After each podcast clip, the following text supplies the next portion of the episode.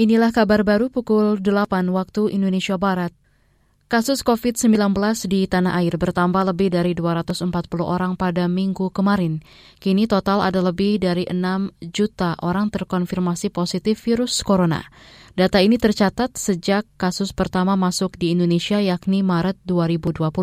Kemarin angka kematian juga bertambah satu orang. Dengan penambahan ini sudah ada lebih dari 156 ribu orang meninggal karena COVID-19.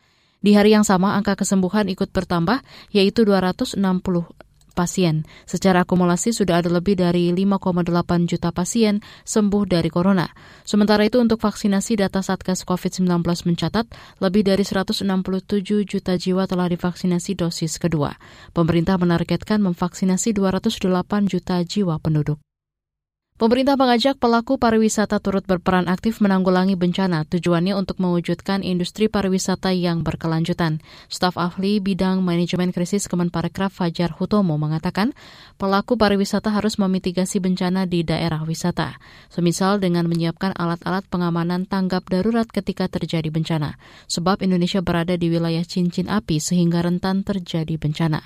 Selain itu, ia mendorong pelaku pariwisata berkolaborasi dengan kementerian lembaga terkait mitigasi bencana, seperti dengan Badan Nasional Penanggulangan Bencana BNPB, antara lain dengan memanfaatkan data yang mereka miliki terkait kebencanaan.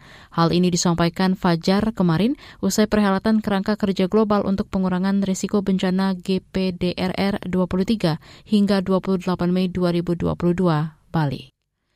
Peselancar Indonesia Rio Waidah mengalahkan peselancar peringkat satu dunia Felipe Telododi pada hari pertama kompetisi selancar dunia WSL 2022 di Pantai Pelengkung, Jilen, Banyuwangi, Jawa Timur. Hasil ini membuat Rio melaju ke babak 16 besar. Menteri Pemuda dan Olahraga Zainuddin Amali berharap Rio bisa menjuarai WSL di Jilen, Banyuwangi di Tokyo dia lolos kompetisi tetapi melawan tuan rumah tentu uh, tidak gampang. Tapi dari hasil Rio Waida 2022 ini dia di uh, juara di Australia. Saya kira mudah-mudahan semangat ini akan dia uh, bawa terus sampai Paris 2024 dan kita akan uh, mendukung semua yang dilakukan Sementara itu pelatih Rio Waidah, Tipi Jabrik menilai performa Rio meningkat usai Olimpiade 2020 di Tokyo. Namun Jabrik mengingatkan agar Rio tetap fokus ke pertandingan selanjutnya karena 24 peselancar WSL merupakan lawan yang cukup berat. Demikian kabar baru KBR, saya Naomi Liandra undur diri.